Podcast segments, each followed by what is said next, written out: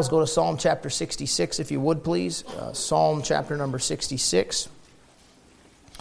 Uh, got a real good psalm here. The Lord, um, I, I, hope it comes out the way I think it went in.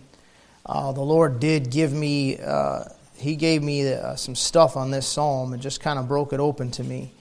And I appreciate Him doing that. I just hope and pray that He allows me to communicate it to you like I should. The Bible says in Psalm 66 to the chief musician, a psalm or a song or psalm, make a joyful noise unto, the, unto God, all ye lands. Sing forth the honor of his name, make his praise glorious. Say unto God, How terrible art thou in thy works! Through the greatness of thy power shall thine enemies submit themselves unto thee. All the earth shall worship thee and shall sing unto thee. They shall sing to thy name, Selah. Come and see the works of God. He is terrible in his doing toward the children of men. He turned the sea into dry land. They went through the flood on foot. There did we rejoice in him. He ruleth by his power forever. His eyes behold the nations. Let not the rebellious exalt themselves. Selah. O bless our God, ye people, and make the voice of his praise to be heard on high, to be heard which, which holdeth our soul in life. Man, what a, what a verse. Which holdeth our soul in life, and suffereth not our feet to be moved. For thou, O God, hast proved us. Thou hast tried us as silver is tried. Thou broughtest us into the net. Thou laidest affliction upon our loins. Thou hast caused men to ride over our heads. We went through fire and through water, but thou broughtest us out into a wealthy place. I will go into thy house with burnt offerings. I will pay thee my vows, with my lip, which my lips have uttered and my mouth has spoken when I was in trouble. I will offer unto thee burnt sacrifices of fatlings with the increase of rams. I will offer bullocks with goats, Selah. Come and hear, all ye that fear God, and I will declare what he hath done for my soul. I cried unto him with my mouth, and he was extolled with my tongue. If I regard iniquity in my heart, the Lord will not hear me. But verily God hath heard me. He hath attended to the voice of my prayer. Blessed be God who hath not turned away my prayer, nor his mercy from me. Father, we love you tonight. I ask you to please bless the words of God. I pray you'd help me to preach this passage, Father. Uh, you wrote the book, and God, it, it preaches itself. So I just pray, God, you'd please help me to be consistent and faithful with the words of God. I pray you'd give us a good doctrine and good application to our lives and, and use this passage of Scripture to help your people tonight, to encourage them, to give them some instruction, to keep them on the right path. We ask it in the name of Jesus Christ. Amen. Now, this psalm is, is again, it's a second Advent psalm. You can see that in verse 3 and verse 7, uh, verses 12 to 13, and verse 15. All those verses show that this is a millennial psalm, those are millennial references. So what you're dealing with here is, is some things going on in the millennial kingdom. And in verses 10, verse 12, and verse 14, you'll notice those are tribulation. So what you have here is a psalm that sort of is bringing you from the end of the tribulation on into the millennium. And, and what I find interesting about that is if you'll notice early on in the psalm, it talks about all the people of the land. There's, there's not just God's people here that are going to sing and glorify the Lord, but the heathen are also going to be doing the same thing at the end of the tribulation period. Uh, some of those people that you heard this week blaspheme Jesus Christ and, and mock God, mock you for being a Christian, or, or at least send that, that resistance feeling that you feel, that tense, uncomfortable feeling when you're around them and they're talking about stuff they shouldn't, and you know, you just, you don't kind of operate the way, they, they don't honor your God. They don't honor the Lord Jesus Christ. That feeling, that feeling is going to be gone one day. I mean, the Bible says that every knee is going to bow and every tongue is going to confess that Jesus Christ is Lord to the glory of God the Father. What a great day that's going to be, man. I mean, it'll be great to never hear somebody take God's name in vain again, never hear somebody curse Jesus Christ again, never have somebody mock God or the Bible again, to never again feel that reproach that you feel in naming the name of Jesus Christ, to have absolute, complete, and total liberty to just talk about Him, bask in Him, bask in His light, bask in His wisdom, bask in His purity, and just enjoy and rejoice in the Lord Jesus Christ, not just you and me, but the whole world doing that very thing what a great day that's going to be. But this psalm is a really applicable to you and I today in a practical application. Because you and I need some help with this. Notice in verse number one, he says, Make a joyful noise unto God, all ye lands. You know, it's pretty hard sometimes to make a joyful noise to God when you live in a sinful world. This world can and will absolutely drag you down and beat you down. You trying to do right. Listen, the world beats down lost people that aren't trying to serve Jesus Christ. You, you, you, understand that, right? They're just not like, oh, it's so hard to serve the Lord today. It's so much worse being a Christian. No, it's way better being a Christian. I, I said it's way better being a Christian. This world beats down the lost people in it and the curse of sin and the pain of sin and all that you have to deal with because of sin in a sinful world. It's a tough world to live in, but when you're serving Jesus Christ in a sinful world, that, that also gets tough because there's resistance against doing right. There's, there's people that want to stop you and shut you up and mock you and make fun of you. And listen to me, there are people that want to drag you away from the Lord Jesus Christ, from the King James Bible, from a Bible believing church, from old fashioned preaching and godly Christian music. They want to drag you away. And I'm telling you, young people, it's coming in your life. You're going to find the devil's going to latch onto you and he's going to use a person to do it try to drag you away from the way you've been raised and what your parents have tried to teach you and what your preachers preached at you. And you can go ahead and make your own decisions. But I'm telling you right now, same thing I tell my own kids, and I'm telling you, pastorally speaking, from this pulpit, if you will go away and you walk away from God and you start pulling away, you start acting like a punk and a little stinking rebel and wanting to run away from God, you're going to do it kicking and screaming, and we're going to fight you all the way out the door and then see you later. Amen. We're not going to give up on you easy. Because this world's pulling at you and clawing at you and wanting to drag you down and keep you from worshiping God and keep you from pleasing Jesus Christ and get you all wrapped up into the world's music, into the world's attitude and the world's culture and all the rest of that stuff and drag you away from God. So we're going to fight back. And we ain't going to feel bad about it either. Not scared of you. My preacher said, I don't get intimidated, I intimidate. And that's exactly how I feel about it. Why? Because we care about you. This world's trying to drag you down. And this passage, I think, gives us a key to not letting that happen. What I want to talk to you about is reasons to sing. You'll notice the theme of it right at the beginning. It's a psalm or a, a, song or a psalm, and he says, Make a joyful noise unto the Lord, all ye lands. Sing forth the honor of his name, make his praise glorious. You know, you and I need to learn to sing because it's a commandment. Look at verse 1. It's not a suggestion.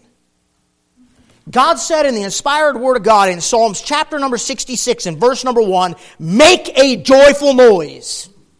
He didn't say, I suggest, and it might help your psyche, and to alleviate the pressure, and to pull you out of depression, and to put you in a better mood, and to combat the melancholy spirit. What you might want to consider doing is, he said, make a joyful noise. You and I have an obligation before God to sing unto God, and to lift up his name, and honor his name, and it will help you in a wild world to just say, you know what? I'm singing today put on the right kind of music and start singing. You know, a lot of times when I start singing, it ain't because I feel like it, it's because I don't feel like it. Sometimes when I want to put my fist through the wall or my head through a window, you, see, you th- I think like that. You might not, but I do. I just start singing. You know what's funny about that? Man, I start saying, God, am I possessed? Because I feel like Saul. You know what I mean? That evil spirit that was troubling me is just, it, it's like within a few seconds.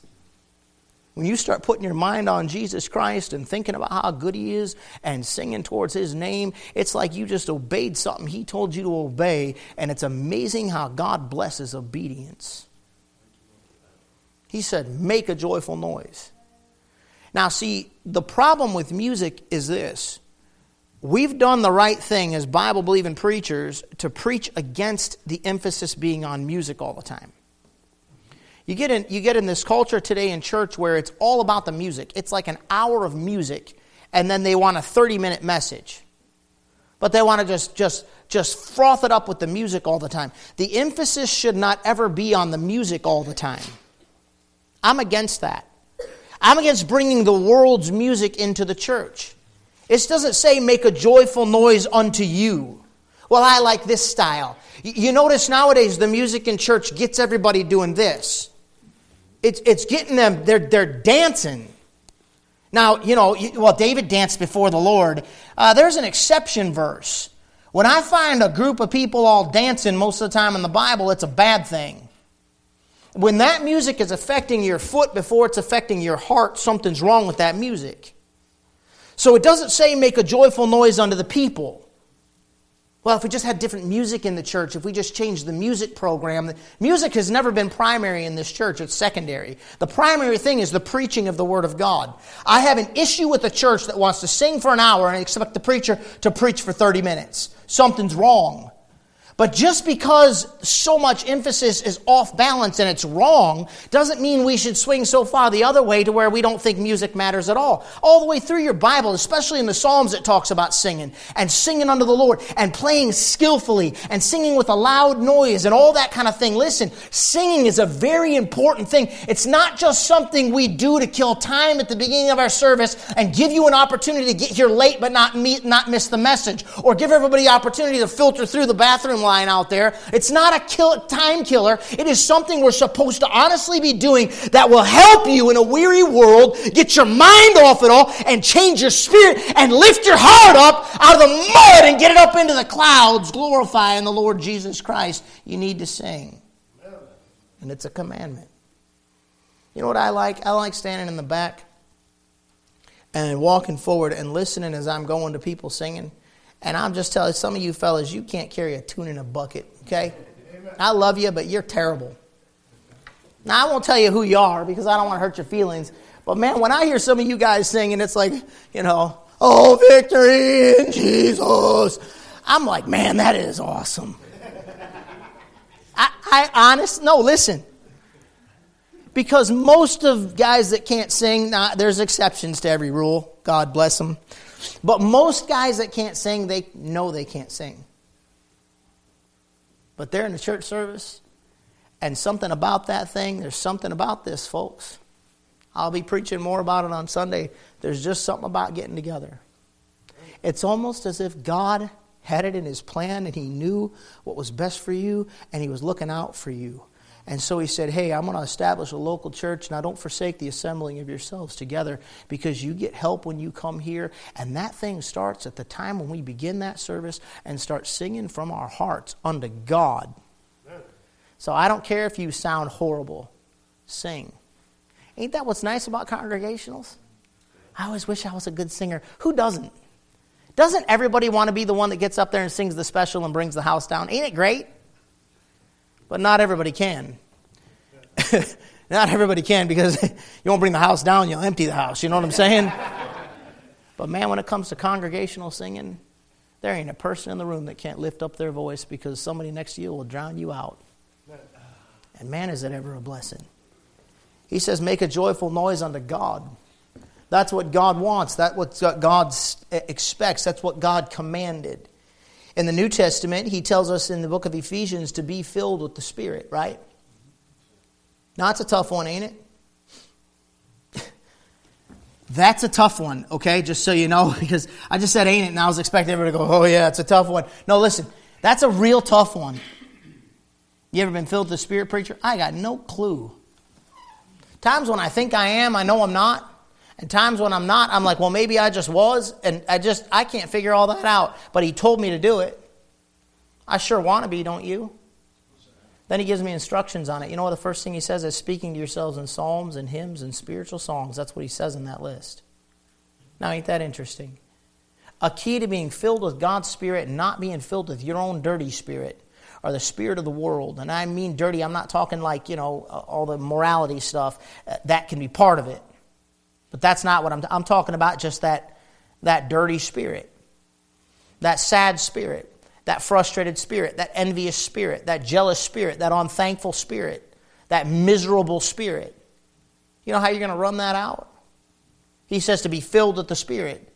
singing, speaking yourselves in psalms and hymns and spiritual songs, singing uh, uh, and, and making melody hearts to the Lord or something like that. Now, you think about that. That's how to be filled with the Spirit of God and how to fellowship with God. Because when you begin singing the right kind of songs, it begins to cause you to start thinking about how God is, and it brings honor in verse number two to His name, and it makes His praise glorious. You know what else singing does for you? It constrains you. Now, here's what I mean by that. The Bible talks about the love of Christ constraineth us, right? This is why your music is so important, and the devil's always trying to get that other music in there. When the devil attacks a church, he's going to attack the music. A Bible believing church, before he ever gets to the Bible issue, he'll start with the music. And if you can get him to crack on the music and bring in the new music, before long they'll bring in the new versions. But it starts with the new music. That's why I recognize the trick, the assault, the attack of the devil on our church in the early days when it was you're preaching but our music. I hate to keep bringing that up, but I've learned some things because of that. That was a good thing that that happened.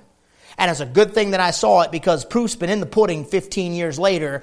Every last one of them that starts that stuff winds up compromising on the Bible issue as well. That wasn't just stuff preached, that's stuff I've observed. That music constrains you. The right kind of music constrains you, it constrains your thoughts. Do you know why? Music is an expression of the soul. So you start listening to that filthy stuff, guess what happens? It gets in your mind, it gets in your heart. So you'll gravitate to the kind of music that your soul, your sinful soul, without the control of the Spirit of God, without God, your flesh, you'll gravitate to the music that fits you. That's why some people listen to that gangster, filthy, godless rap. That's why some people like that angry, bitter, mean, ungodly, rebellious heavy metal. That's why some people like the oldies but goodies because, you know, I'm not really one of those and I'm a good person, but I like to reminisce on and I like to think about and I like to.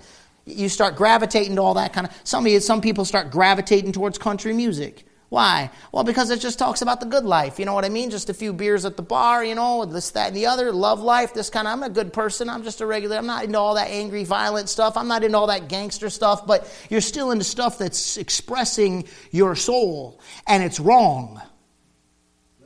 Have you ever seen the verse, the heart of man is deceitful above all things and desperately wicked? Who can know it?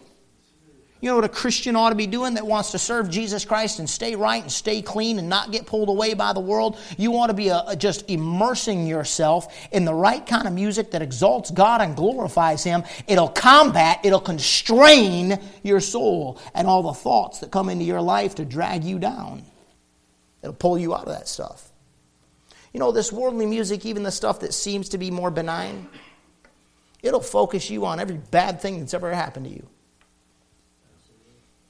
If you're a hyper adventurous spirit, you're going to like that mean, nasty, godless, depraved, violent party type of stuff.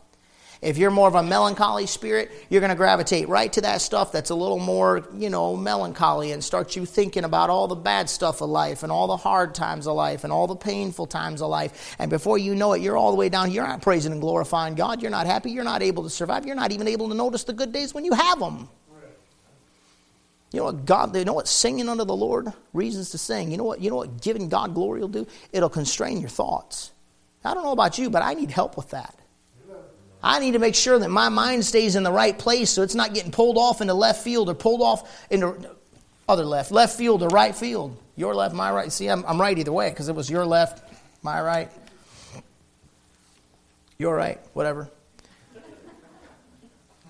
Your thoughts need help my thoughts need help.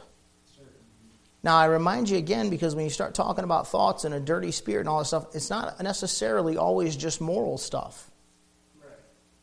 It's keeping my mind where God would have it to be. Notice it constrains your thoughts because the right kind of music, look at it, verse 3 saying to God, How terrible art thou in thy works. You know, there's a terribleness of your adversary, but there's also a terribleness of Jesus Christ. You know, there's a dual meaning to the word terror.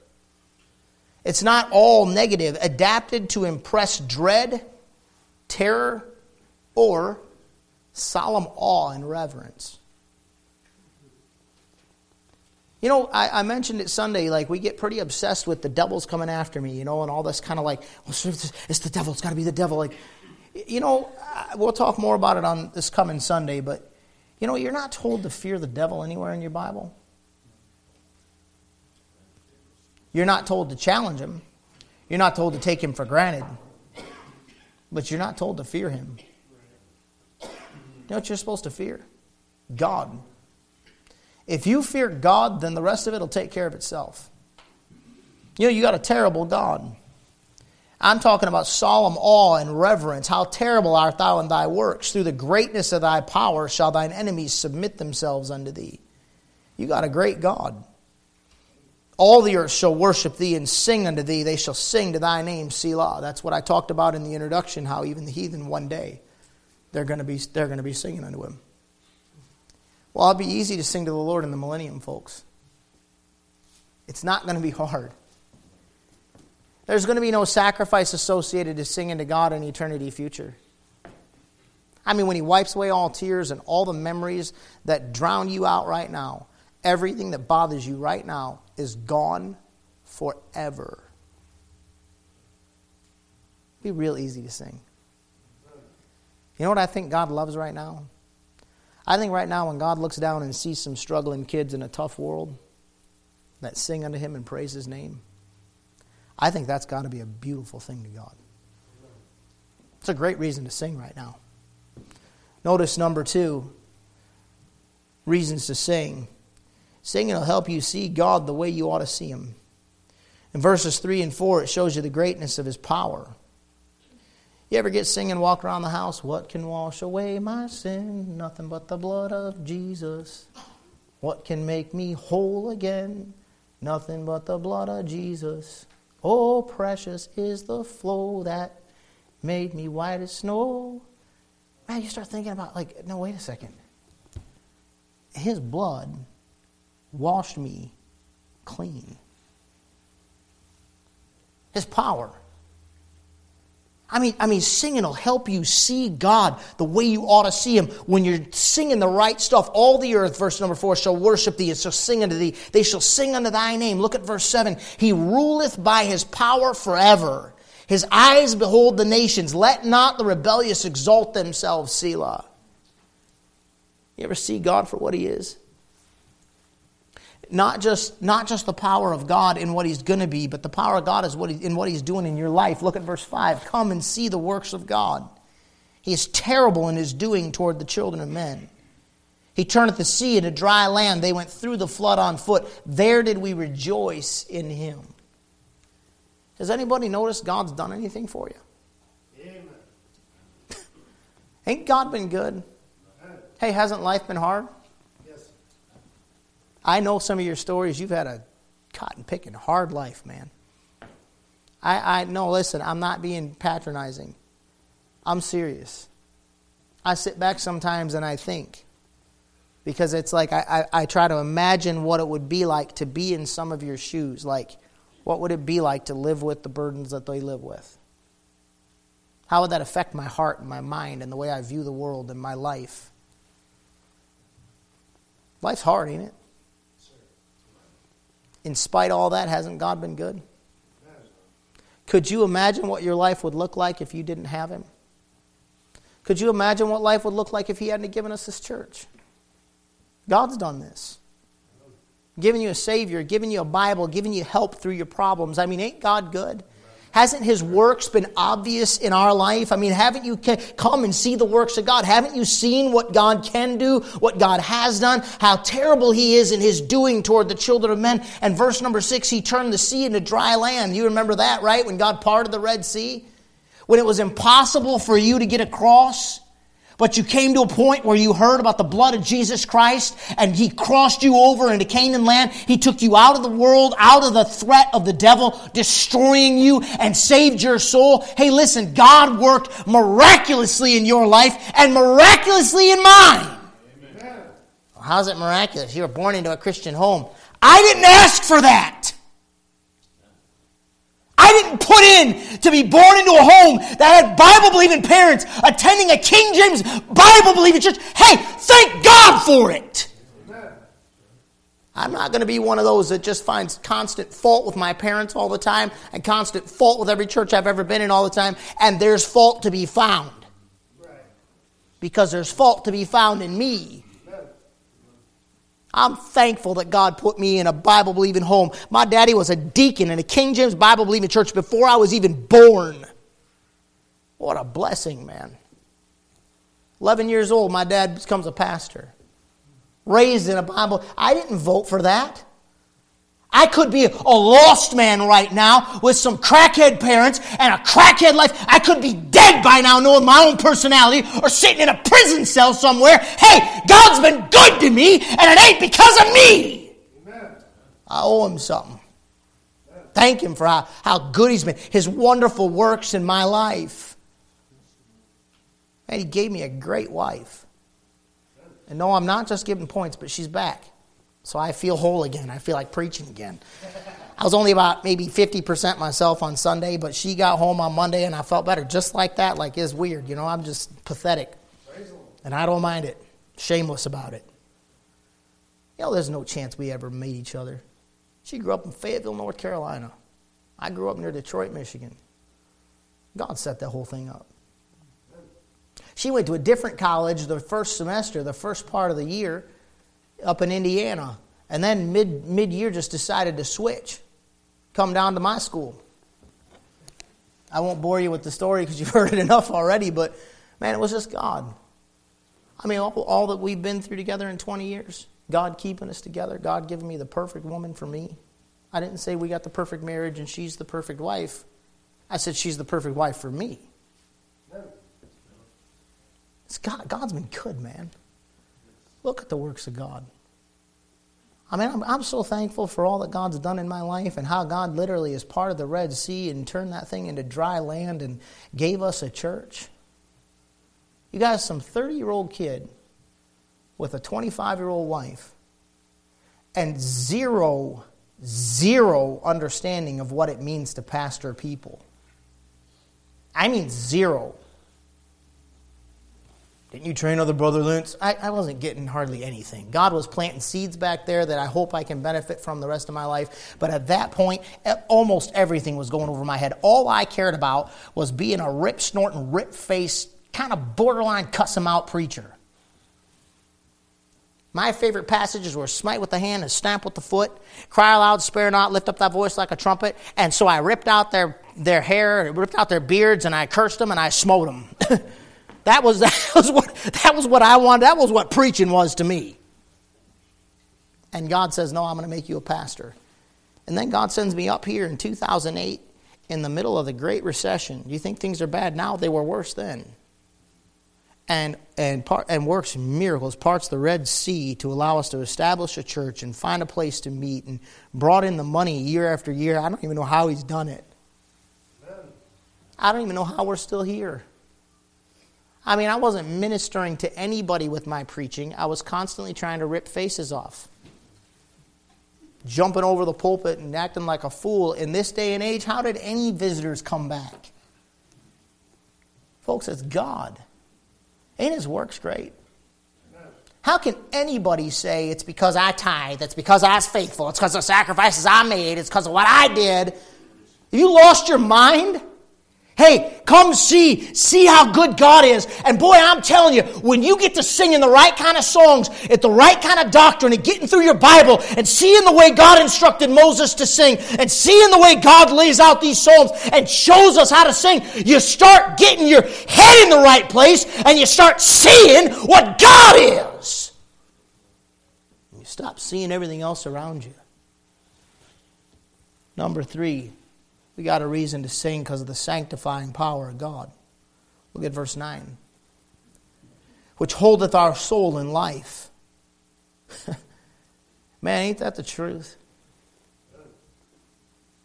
You ever feel like God just like scoops you up like a little baby and just kind of carries you? I was telling somebody recently, just this week, who was talking to him. It was Brother Rose, Brother Jeff Rose. I was telling him, I said, man, I don't know how some of the folks in my church are still still in church with what they've been through in life. It's amazing to me. I said, you know what it boils down to? It just boils down to the fact that you just start realizing that God is the one that does the work. Because there's people that have burdens that are more than a human being could possibly carry and stay faithful to God, but they're still coming to church. That's God.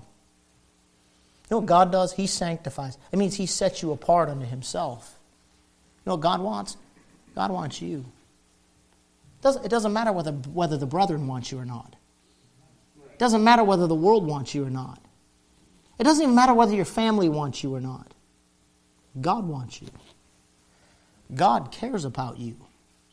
And He sets you apart for Himself. Ain't that a great Father? You know what kind of Father God is? He'll never leave you or forsake you.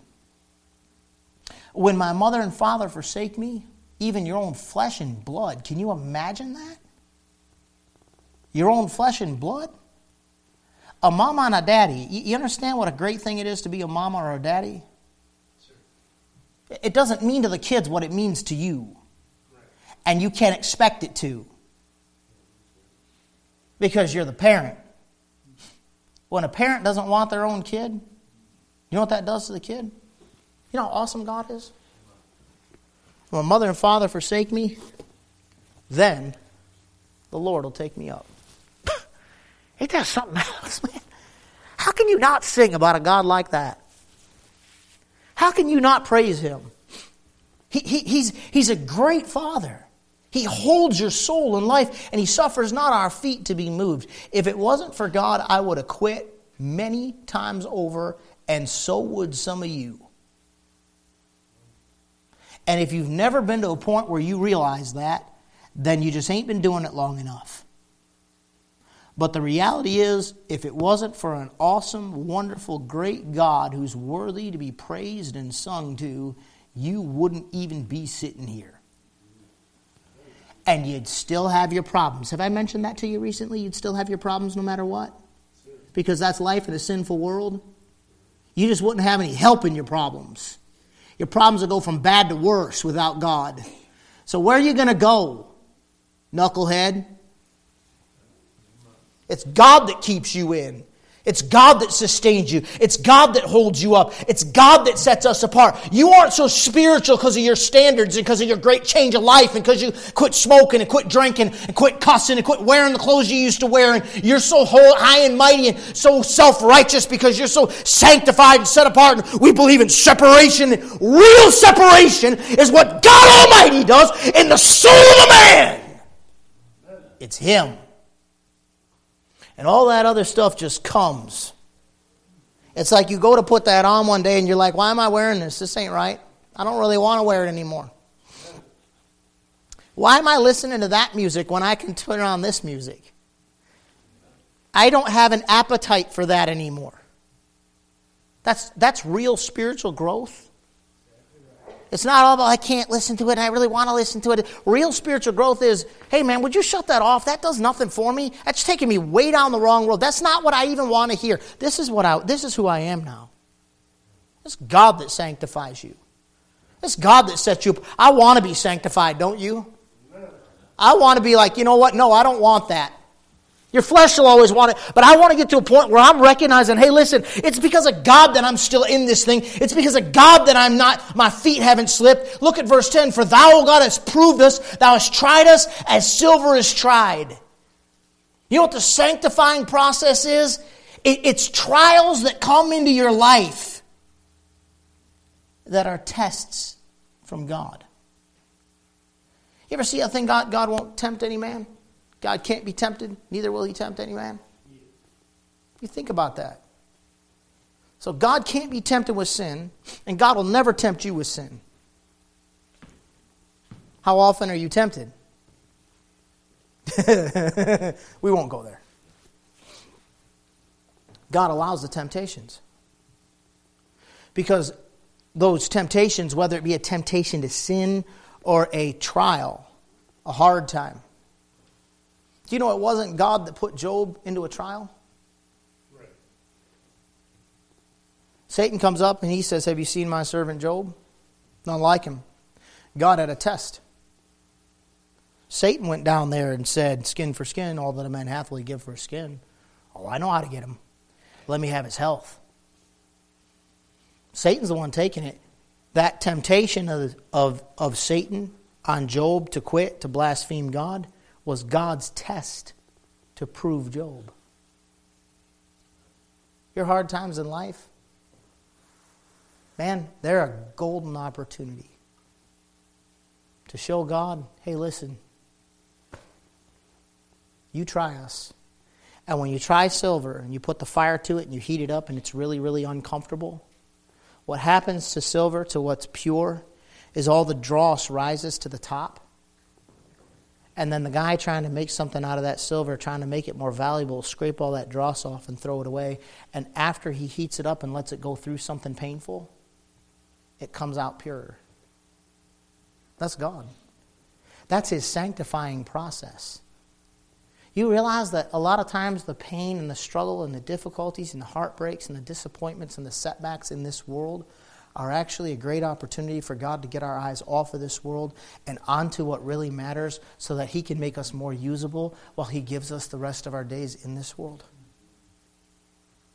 It's a sanctifying process. Hey, man, I like singing to Him because I even know in the worst case scenarios in my life, He's such a great God that He's going to take me through that thing and make me better off after than I was before. It's a sanctifying process.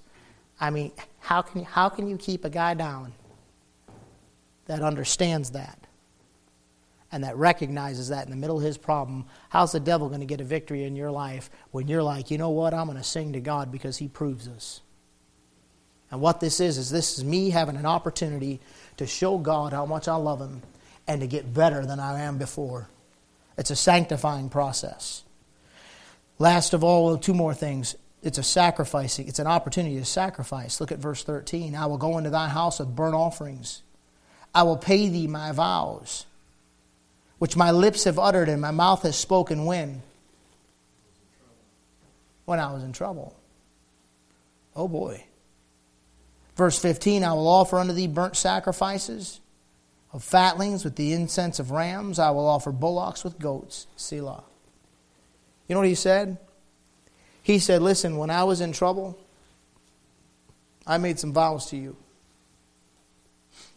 He voluntarily gives God a sacrifice. What I think is beautiful about that is, is it's in a bad time. He makes a decision. Instead of saying, Listen, God, if this is how you're going to treat your kids, you know, God, if you didn't be like this. No, in a bad time, he says, Listen, God, I'm in a mess right now.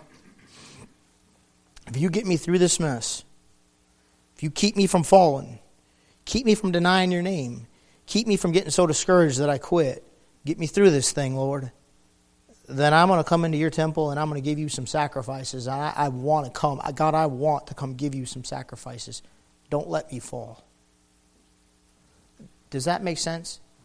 The motive behind the sacrifice. It's not because he's got his arm twisted up around behind his back and he's being preached at all the time that he has to give 10%. It's that he wants to give. It's that he wants to come. It's that he wants to sacrifice. And he doesn't want to quit on God because he wants to give God more. It's a sign of his love for God. Hey, I think he's worthy to be sung to I want to live up, lift up his name because it's only God that can make somebody get to where they actually want to sacrifice to God. So, for example, who wants to be here right now? Thank you. Two guys, Mike and Jesse. All right, let me rephrase this for those that are more spiritual among us. Whose flesh wants to be here right now?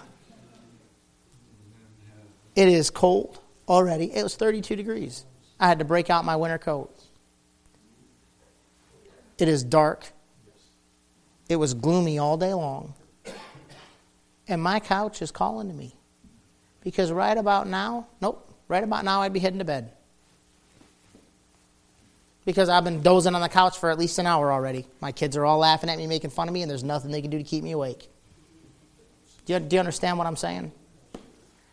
Hey, man, I want to be here. I mean, I'm with these two. The rest of you, I don't know about you, but these two. It's only God that can get you to where you voluntarily come on a Wednesday night to sit in church to get preached at. And sometimes you're tired. And listen, I try to pay attention to how you're feeling and the mood of the church. I really do. So if I see you're all kind of like, look like you have a headache and you're all worn out, I try not to yell too much, but sometimes I can't help it. Tonight, Grace is home. You understand what I'm saying? I'm like, back, come on, back, you know? Only God can make it to where you look forward to coming to church. Only God can get to where can get you to where you get down here at an altar call and you say, Lord, I'm sorry, I'll stop. If you want that in my life, I'll give it to you. I'll quit that if that's what you want, God. Voluntarily, I'm bringing you a sacrifice. It's only God that can get, get you to where serving Him and doing stuff for Him isn't a burden. It's something you want to do and it's a joy. Now, how could you not sing to a master like that? You remember what the devil did to you? You didn't want to keep doing that stuff. You didn't want to keep going those places. You didn't want to keep living like it wasn't as fun as you thought it was going to be when you were young and a knucklehead. It's my new word. I'm not allowed to say idiot and moron anymore. Still looking for that in the King James Bible, and I can't. Oh, let your speech be always with grace. Never mind. Anyways, let's keep going here. The sacrificing that's voluntary. But, folks, that don't come from you and me. Look at his heart in verse 14. With my lips, which my lips have uttered and my mouth has spoken when I was in trouble. So now he's not just he's not just offering these sacrifices, you know, yeah, I'm doing it because I want voluntarily, but it's coming out of his heart. So now it's not just showing up on Wednesday night because you kind of, yeah, I want to go. It's like, I can't wait to get there. You see the difference? It's even another level. I'm looking forward to Sunday. Yeah, I, I want to come back Sunday night. I don't have to. I, I want, I'm looking forward to church. Man, that, that's a great God.